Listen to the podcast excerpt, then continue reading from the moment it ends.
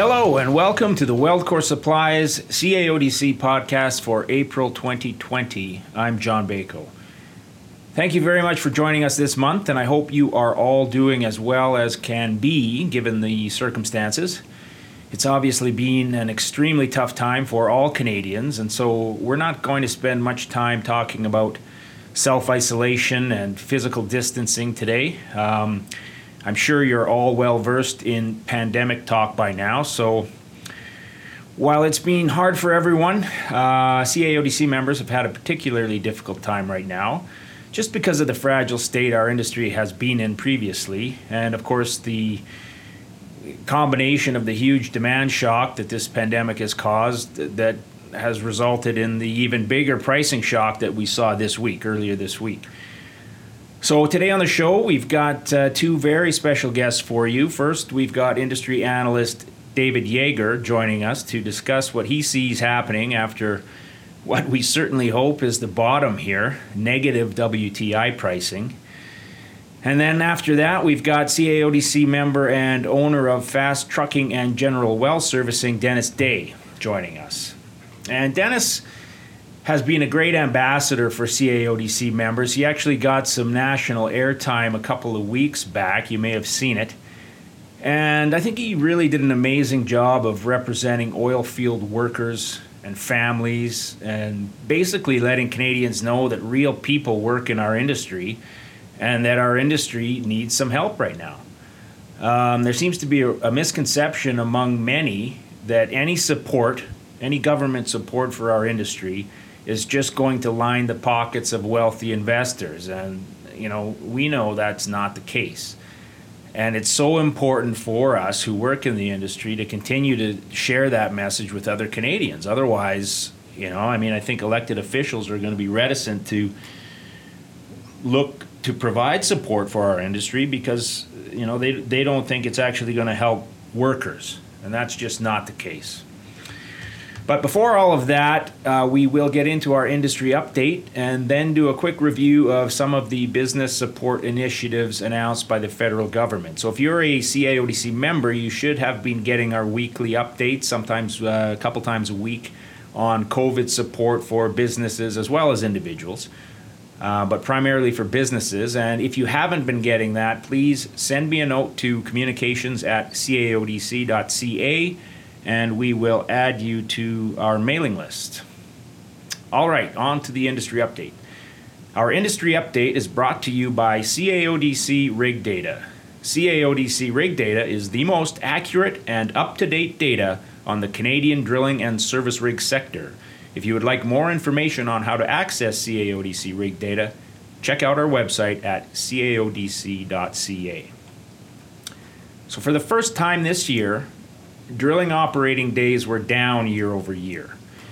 In March of 2020, we had 3,205 operating days on the drilling side. And in March of last year, we had 3,756 for a decrease of 551 days or 15%.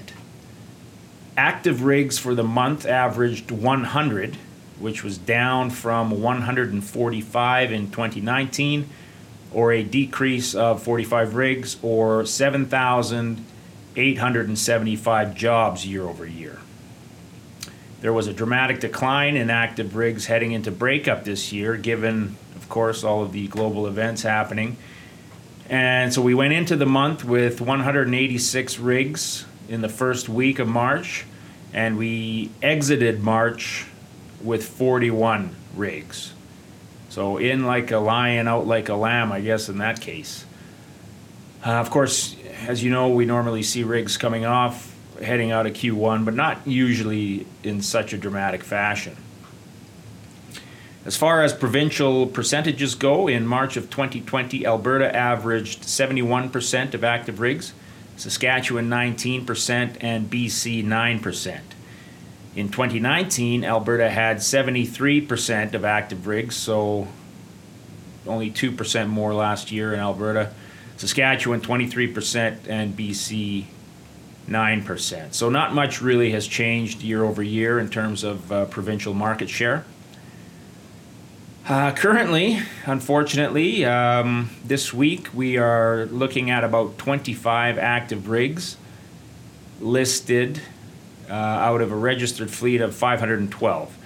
So that beats our record low of 35 and 36 rigs, respectively, set back in April of, and May of 2016. Of course, at the time we had a registered fleet of 691 drilling rigs. So if you want to look at utilization as percentage of active rigs over number of registered rigs, um, we're actually looking at about the same 5%. So either way, we're talking about slightly varying degrees of bad. Uh, on the service side, operating hours in March were down 25% over 2019. The totals in March this year were 73,016 operating hours versus 96,519 last year, a decrease of 23,503. Month over month, we had 104,887 operating hours in February, a decrease of 31,871 or 30% to exit the quarter. The working rig count in March of 2020 was 773, up 65 from March in 2019, and up 30 rigs from February actually. So 30 rigs from last uh, or from February of 2020 on a lower total of operating hours. So we had more rigs working this month compared to, uh, or not this month, but in March compared to February. But we're down on overall uh, operating hours. So that's it for the industry update this month. Our industry update is brought to you by CAODC Rig Data. CAODC Rig Data is the most accurate and up to date data on the Canadian drilling and service rig sector. If you would like more information on how to access CAODC Rig Data, check out our website at caodc.ca. And we actually have added a couple of uh, cool reports Canadian rigs by market share and operating hours by depth for our Associate Plus members. So if that interests you, that type of data, then uh, by all means let us know and we can set you up. Okay, quickly, we will get to some of the federal support for businesses, uh, some of the initiatives. The key one, of course, is the Canada Emergency Wage Subsidy, CEWS, which is the 75% subsidy eligible for employers for up to 12 weeks. Um, from what we understand, it still does not have a working application as of today. Today is uh, April 22nd. Um, we have heard that if you are eligible for March, you are automatically eligible for April, but you must reapply for May. So I think initially uh, the application process was supposed to be for all three. You had to apply for each month, um, but apparently now it's only two. But of course, there's still no application process available. As soon as that becomes available and we hear anything, we will let you know. Um, they have expanded the program to include a refund for certain payroll contributions. Uh, they're saying a new 100% refund for certain employer paid contributions to employment insurance, the CPP, the QPP, and the Quebec Parental Insurance Plan. Um, and of course, the application, when it does come out, will be through CRA's My Business Account portal. Uh, it says here employers will need to keep records demonstrating their reduction in arm's length revenues and remuneration paid to employees. Um, the other area businesses may be considering is additional lending. The business credit availability program through BDC has been expanded to include support that is specific to oil and gas companies. I think the issue was uh, because our revenues had been so low, um, and this year actually we were doing a little bit better. We couldn't really show a decrease in year over year revenue, but overall revenue for our members has been bad for five years. So they listened to those concerns, and I think they've made some adjustments there.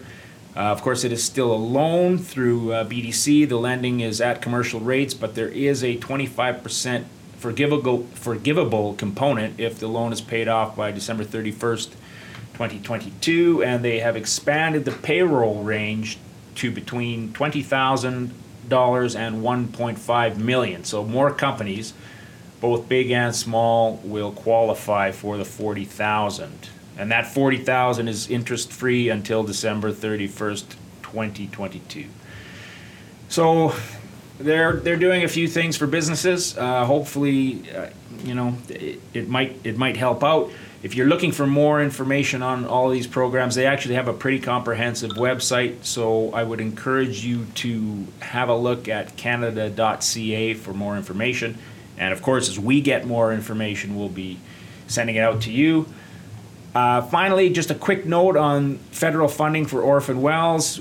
You may have seen our press release um, earlier, uh, commending the federal government for their 1.7 billion injection into the orphan well program.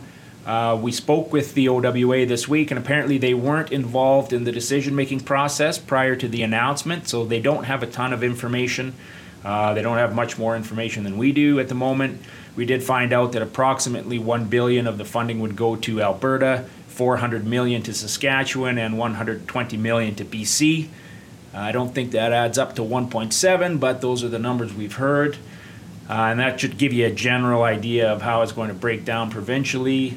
Um, service rig contractors wanting more information on the bidding process should probably start looking at the prime contractors lists on the OWA website and maybe reaching out to them, although I'm sure they have been inundated with questions as well. But that is really all the information we have. We are actively searching for information, however, and as soon as we get any more, we will, of course, send it out to members via email. All right. Well, we've got two excellent interviews coming up after the break. First, industry analyst David Yager joins us, and then we chat with CAODC member Dennis Day on the Weldcor Supplies CAODC podcast. So stay tuned. Weldcor is proud to support those who are working hard to keep our country running. Proud to be a Canadian owned welding filler metal supply company in a country that has the highest environmental and human rights standards in the world. Weldcor supports ethical oil. Weldcor supports the Canadian oil and gas sector. The world needs ethical oil. The world needs Canadian oil. Let Weldcor Supplies help you make that happen. All right, we are now joined by David Yager, an energy policy analyst, oil and gas writer, and author of the book From Miracle to Menace Alberta, a Carbon Story. Thank you very much for joining us on the Weldcor Supplies CAODC podcast, Dave. Well, thank you very much. So we hit a historic low yesterday. Um, did you ever anticipate a situation like this? Well, the idea, if you look at the numbers without understanding it, the idea that at minus for thirty-seven dollars that, that you can get a barrel of oil and some cash. If that were actually what happened yesterday, we'd all be filling the bathtub or the basement with oil. That was actually a technical uh, a technical issue, and I think I had I thought I didn't know, but I hadn't even thought we the macro conditions where world oil demand's fallen by 20% in, in 30 days. Hadn't seen planned to see that either.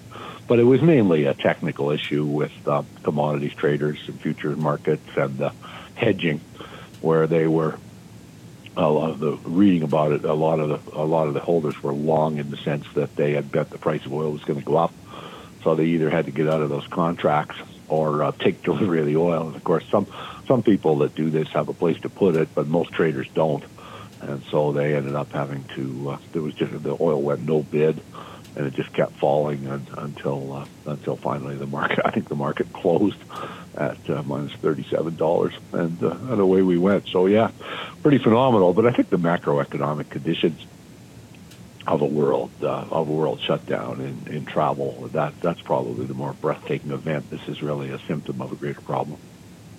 Right. right. So you don't think that, as far as production cuts, anyone's going to be going much further than, than what we've seen already?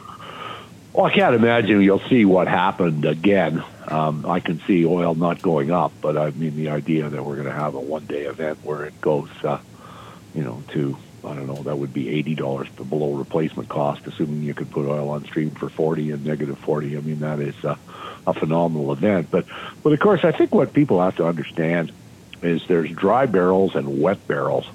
and this is not as, as well understood either. But a wet a wet barrel is is real crude uh, that comes out of the ground, and the world oil industry was producing and consuming up until recently about 100 million dollar wet barrels a day. And what there is also is called dry barrels, and that is the new uh, futures commodities market, and that is the number of dry barrels produced on a given day is or a number of dry barrels that change hands is 15 to 20 times uh, the amount of wet barrels. For example, in uh, in March, in the United States, WTI we would produce about 17. Canada and uh, and the U.S. combined would produce about 17 million barrels a day of wet barrels. And in the month of March, there was something like 254 million barrels a day of dry barrels traded. And again, part of that is normal hedging, and part of that is just speculators. That that so there's uh, there's another little turbocharged element of volatility called the futures market that we didn't always have. And so, although yesterday was shocking um, and a, quite an eye opener, lets you know just exactly how severe the problem is. There was no oil changed hands at that price. There was no there were no transactions where here's a barrel of oil and $37, take this off my hands. That will affect the price on the average price going forward. I mean, it's not in any way a positive development, but it is a bit more complicated than the raw number appears. Sure. So, what do you see then as the implications for capital investment in Canada? The uh, hopefully that will be the low water mark. Uh, what I mean by that is that that um, there was uh, an emergency meeting of OPEC and Russia and a bunch of producing countries, and a lot of production is being shut in. And so there is uh, the feeling was is the all the all the forecasts. This was not an un, unexpected event. They thought oil would go to zero. The fact it would go this far negative briefly is uh, was bad, but I think it should it should stabilize um, in the sense that OPEC and et, et cetera has agreed to shut some oil in. There's a lot of oil being pulled off the market right now. I mean, there's, uh, I think the official amount of oil that had been withdrawn from the Canadian market was something like 350,000 barrels a day, which is heading for 10%. It's probably a lot more than that in the sense that those are the companies that make announcements like Husky said they're going to shut in 80,000 barrels a day and Suncor shut down two out of three of the of the trains they call them at, at the Fort Hills oil sands plant.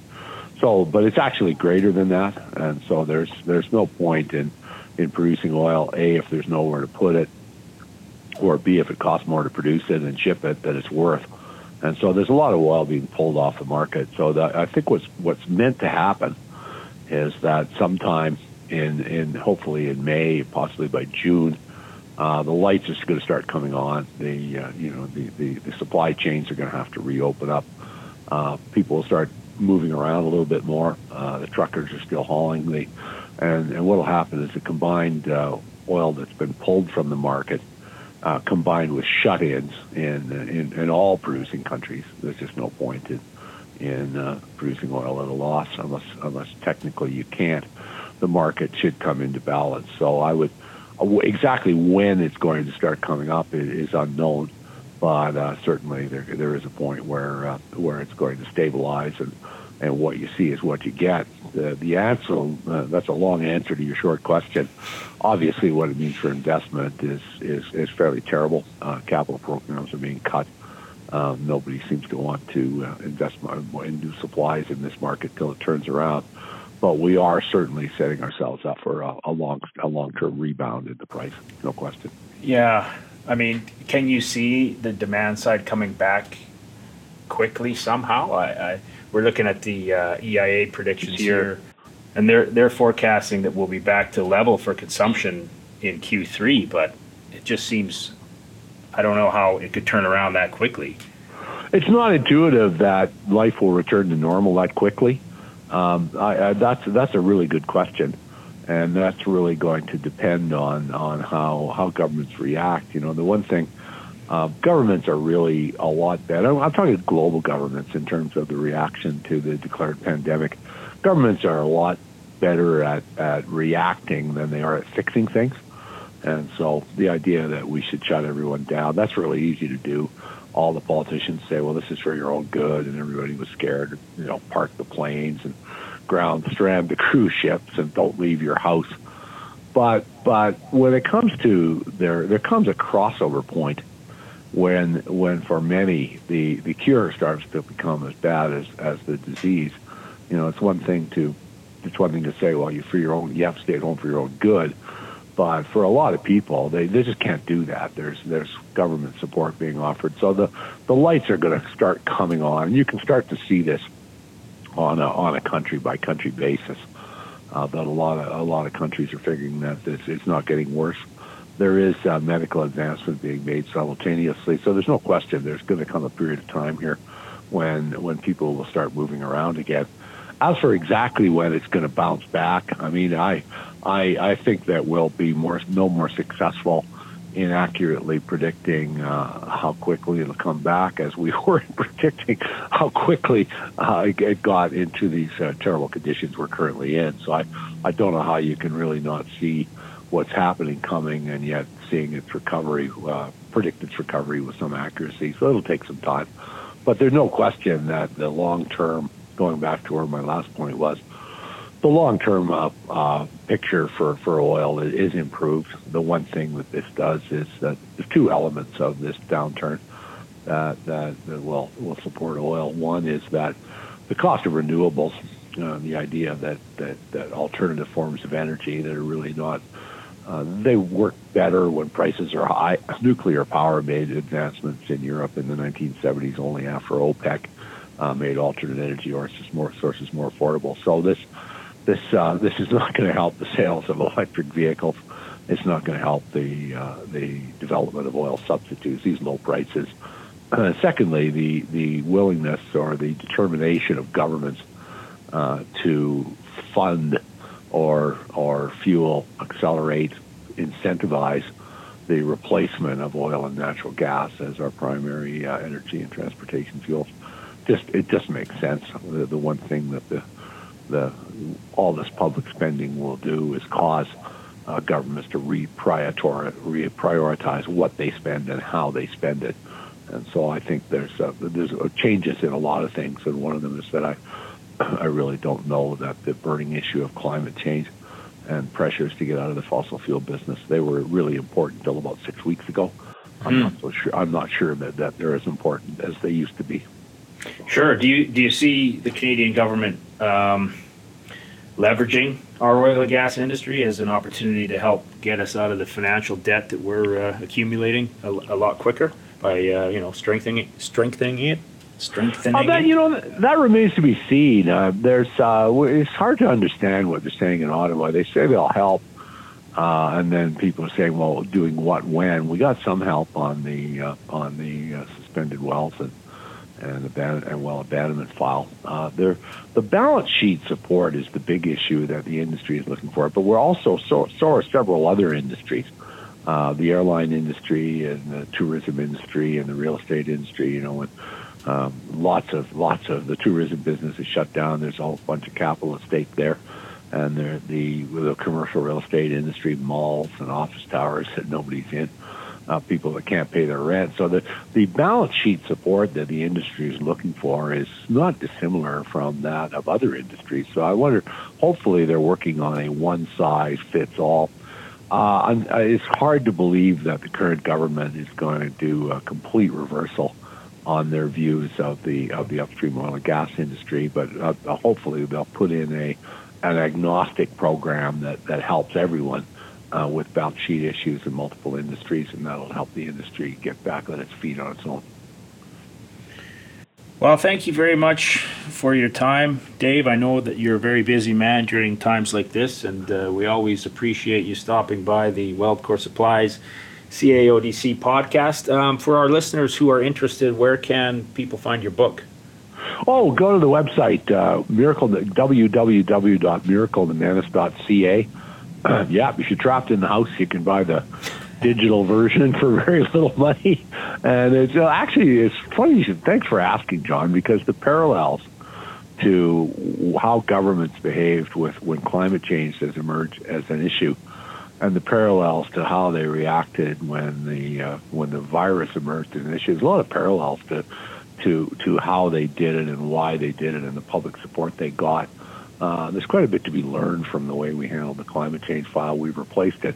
So if you're interested, it's all there. Okay, wonderful. Thank you. That was David Yager, an energy policy analyst, oil and gas writer, and author of the book From Miracle to Menace Alberta, a Carbon Story. Thanks again, Dave. Weldcor is proud to support those who are working hard to keep our country running.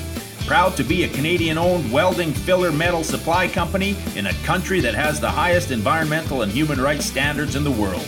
Weldcor supports ethical oil. Weldcor supports the Canadian oil and gas sector. The world needs ethical oil. The world needs Canadian oil. Let Weldcor Supplies help you make that happen. All right, well, welcome back to the Weldcor Supplies CAODC podcast. We are fortunate to have Dennis Day on the line. Dennis owns and operates Fast Trucking and also uh, General Well Servicing and many other companies. Uh, thank you very much for joining us, Dennis. Where are you uh, talking to us from today? I'm sitting in my office in Cardiff, Saskatchewan at our shop. Excellent. How's the weather out there? Uh, it's a little bit cooler today. We're supposed to warm up and really warm up next week. So it looks like we're at the end of the line for this cold spring, anyhow. it's been a cold spring, hasn't it? Holy smokes, it snowed, I don't know, almost every day last week here in Calgary. Yeah, I know a couple of my buddies live out there and they're sending me pictures. So we're we're sitting better than you guys anyhow. We don't have no snow left. So good. Good. Well, it's melting. We got a sunny day here today, so it seems to be melting quickly. Okay, so I'm I'm just we were just talking before we uh, started recording here, and I was online this morning reading all about fast trucking. Can you give us a bit of a the quick history here? I mean, it's uh, we're talking way back in 1957 things got started. Yeah, my dad was 25 in 1957, and he incorporated the company. Him and my mom, Vi, and uh, actually started it. We mainly were hauling water. He had a welding truck and a winch truck, and then just moved into. Uh, we had probably a dozen water trucks at one time, or close to. And then, but in the '80s, we started moving rigs on our own, and ever since that, uh, actually from about 1980 till the last few years, if you got a rig moving southeast Saskatchewan or southwestern Manitoba, there was probably a 90% chance we moved the rig for you. Is that right, eh? Yeah. And we've grown, you know, to 12 companies now, and we've got over 350 employees. Wow. And so you've got some pretty deep roots in uh, in Saskatchewan, then. Yeah, I live a mile west of Cardiff, and I live right across the road from my shop. My we started in my Tony's yard, and uh, where where I grew up. And the shop was 50 steps from the uh, house, so that's where. And then we built a 41,000 square foot shop in 95 across the road, so that's where we work out of today. Wow. So you were mentioning there's been several different companies. Have they all been oil field services related? Uh, yeah, all of them are, except one is a heavy call company out of Regina, but you know, they do, you know, probably 30% of their work is oil field related. They do a lot of hauling for pipelines and stuff like that. But the rest, so they're all 100%. Yeah. So safe to say that uh, the, the oil field services industries provided some good opportunity for not only you but uh, a lot of people in that area. Oh yeah, it's huge, and even you know since we kind of locked up with the COVID nineteen, and uh, you know because I didn't want nobody getting sick in our shop. Our shop, there's fifty some guys working there in it through road ban, and and with everything else closed and, you know, the oil going down, we decided to stop our operations till we see what the government's going to do for everybody. Yeah.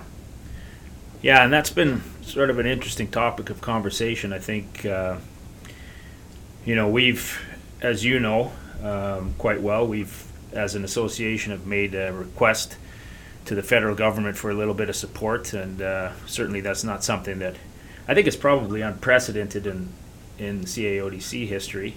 But in terms of uh, a general, I guess, conception of uh, where the support will go, I think there's a lot of uh, misconceptions in, in the public about um, whether or not actual working people will will, uh, will get the support, and whether or not you know actual working people make up a significant percentage of this industry, and and so that's kind of one of the reasons we wanted to chat with you today um, to talk a little bit about you know how oil field services, how big a part it plays in in uh, your community. Oh, you know, there's, you know, a lot of the people, you know, it's a farming community too, right? But, uh, you know, a lot of people depend on, on it. And there's a lot of people that farm, but also work in the oil field the, you know, in the off season too, right? So, yeah, when you go downtown, it's pretty sad right now. And, you know, like anywhere, you know, Estevan, we got, you know, guys that work out of there and, you know, that's really taking a hit there. You know, it took a hit five years ago, and and then now this on top of it. So it's going to be tough. Yeah. And you were mentioning uh, 350 employees. Um, understand you had to let a few uh, people go recently. I'm sure that wasn't uh, fun. I know that uh, almost everybody is doing that right now. How well do you know your employees and, and uh, the families of, of your employees? Oh, most of these guys. There, there was guys. There was guys that got laid off here that have been with the company over 35 years. Lots of guys over 30 and never been laid off. They've always came to work and we've kept them employed. But uh, you know, I, you know, it isn't the, the guy laid off. It's his son that works here too, right? You know, so and and and when you live in a town with a thousand people. You know, you play hockey together. The kids play hockey together. You know, so it, you know I know everybody personally, right? and after uh, after we did play everybody off, you know, some of those guys I know don't even have enough money to get groceries for uh, you know till they get some you know unemployment check or whatever they get from the government. So Right. And yeah, tell us about that. Go ahead. Sorry. Yeah.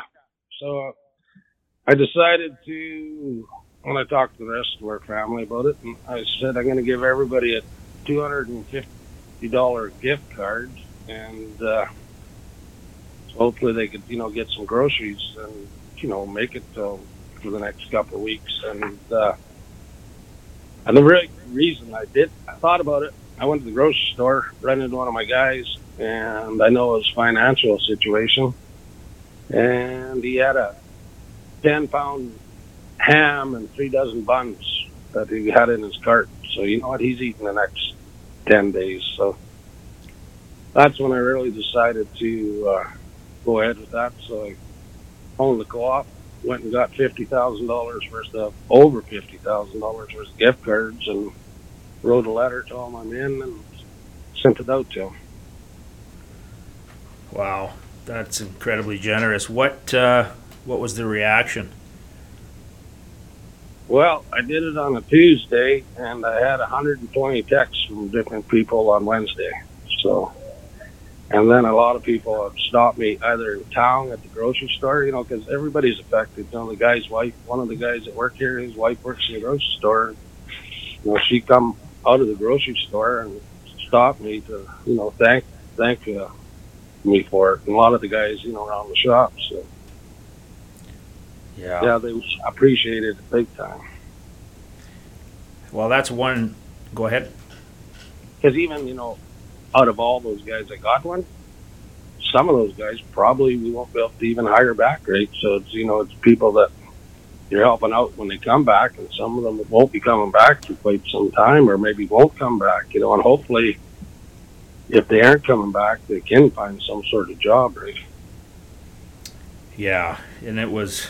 I mean, So what what kind of a start to the year did we have? I mean, how are you guys doing uh, through January, February?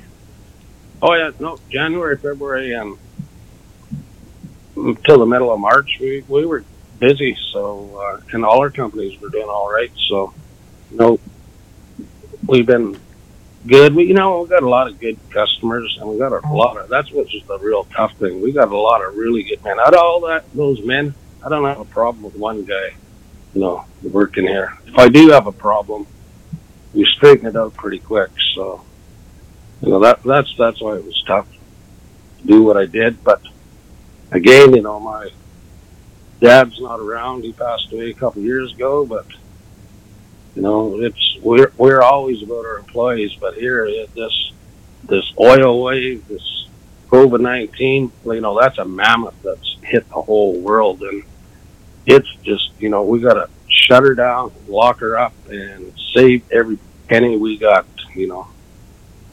Yeah, yeah. I mean that's the situation for most businesses. We know a few aren't uh, aren't going to make it through, unfortunately. Um, it's tough for sure.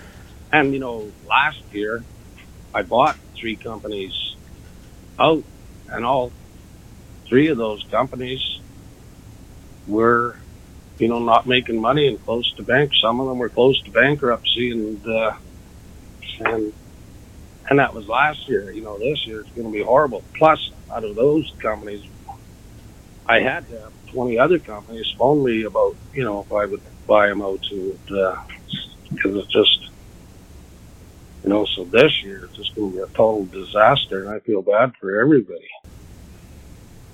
Are they not finding the the uh, financing opportunities available to them, or? Yeah, I don't know. You know, that's going to help for a while. You know, some of that stuff, but you know, if you weren't if you weren't making money and then it's totally stopped, and uh, that's definitely going to help. You know, what the banks have done, but it might just prolong what's inevitable, right? Yeah. And so, how about the community in general? I mean, what uh, what's happening with uh, the local? I mean, I guess the local sports and whatnot are all shut down. But how does the slow oil field services industry impact in a regular year, uh, or the last five years, I guess, of this downturn? How have things in the community been affected? Oh yeah, you know, there's been a couple companies in town. You know, there was a bigger one that it's shut down. So, uh, everybody else has been kind of working. In southeast Saskatchewan, we always had it. I feel a little better than a lot of other places have, you know. So we there's been always just a little bit of work going on and enough for everybody, you know, to make a go of it. But you know, like in us, you know, we our shop, one of our shops, our fast shop mainly is it was ten thousand a day plus in wages, plus in parts you'd buy ten thousand. Well, so I'm not buying parts from all the local places, you know, so that's it's hurting them too, also, right? You made an interesting point earlier about uh, guys who work in oil field services also being farmers and working the land. Um, would you say that's common? And, and uh, you know, can you talk a little bit about that? Oh yeah, no, that's a lot of these guys you know, and some of them were farmers that, you know, quit farming and, you know, back in the 90s when it was tough. And, uh, so we also farm too. We got about, not a bunch, but just 7,000 acres. So that kind of helps some of our guys get through the slow times too. So, you know, as a road band, a bunch of them help on the farm and then we crop in and then it's May long weekend and then they can go to work, you know, in the oil field because road bans are off. So, yeah, we got a lot of farm guys, and you know we move rigs out Swift Current, and out there they got you know quite a few guys that drive drive from move rigs for us and my farm also. Well, that's incredible because I think one of the big misconceptions a lot of people have, and I'm speaking about those who might be opposed to oil and gas and in favor of the environment. Um, a lot of them don't realize that oil and gas and the environment go hand in hand. I mean, you're you're pulling hydrocarbons out of the ground, uh, number one. And number two, all of this activity is typically taking place in rural areas, you know, nowhere near a downtown of any city. And uh, the people who work in the industry are all rural people who, you know, really have an appreciation and an understanding for the environment. They are environmentalists by definition. No, that's right. Like, you know, that, you know, it's almost like there's too many movies where, you know, it's spilling oil all over. Like, you know, to have an oil spill is really uncommon, you know, and and and people, you know, they clean it up and it's cleaned up properly, and uh, you know, they they really care about it. Even even the you know the battery operators, an oil company, the environment, you know, is really number one. You know, I guess number one safety, number two is environment, and then down from there is hopefully trying to make a buck. Yeah, which hasn't been happening a ton over the last five years, that's for sure.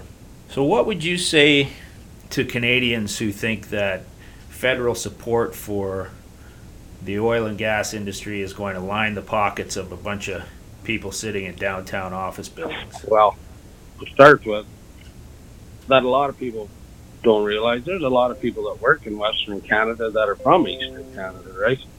And uh, so they're getting help out there. And the money, the transfer payments, you know, that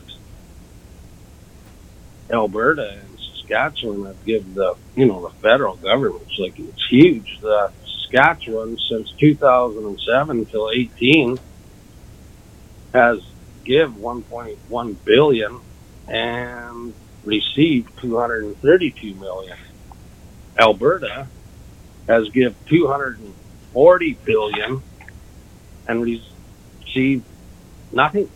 And so they got to think we, we have to help them out or where, you know, where, where are we getting our money? I don't, I honestly don't think Quebec since 1961 has ever given any out and they've received since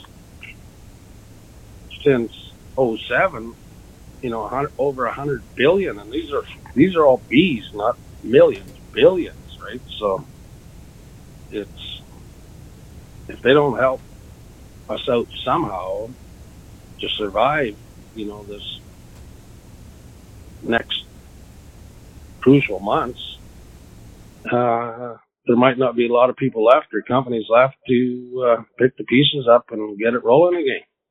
Well, Dennis, I'm not going to take up any more of your time this morning. Uh, thank you very much for joining us on the Weldcor Supply CAODC podcast, and uh, we wish you all the best in the coming months. Hopefully, things get uh, a little bit better here. Well, thanks a lot, and uh, like a quote from my dad was, "Tough times don't last, and tough guys do." So, hopefully, we can stick it out, John. And uh, thanks for having me on. All right. Well, thank you very much for joining us on the April 2020 edition of the Weldcor Supplies CAODC podcast. I want to thank our special guests, David Yager, industry analyst, and of course, uh, Dennis Day, owner of Fast Trucking and General Well Servicing. Uh, some great interviews. Thanks for bearing with us if you made it to the end. Obviously, we've got some uh, interesting uh, location challenges these days, but uh, the technology is pretty good. I just need to get a handle on working it a little bit better, perhaps. But uh, we made it through another month, and we uh, hope that you will be with us next month for another interesting episode. Who knows what next month's going to bring, but we'll be here for you. So until then, keep it turning to the right.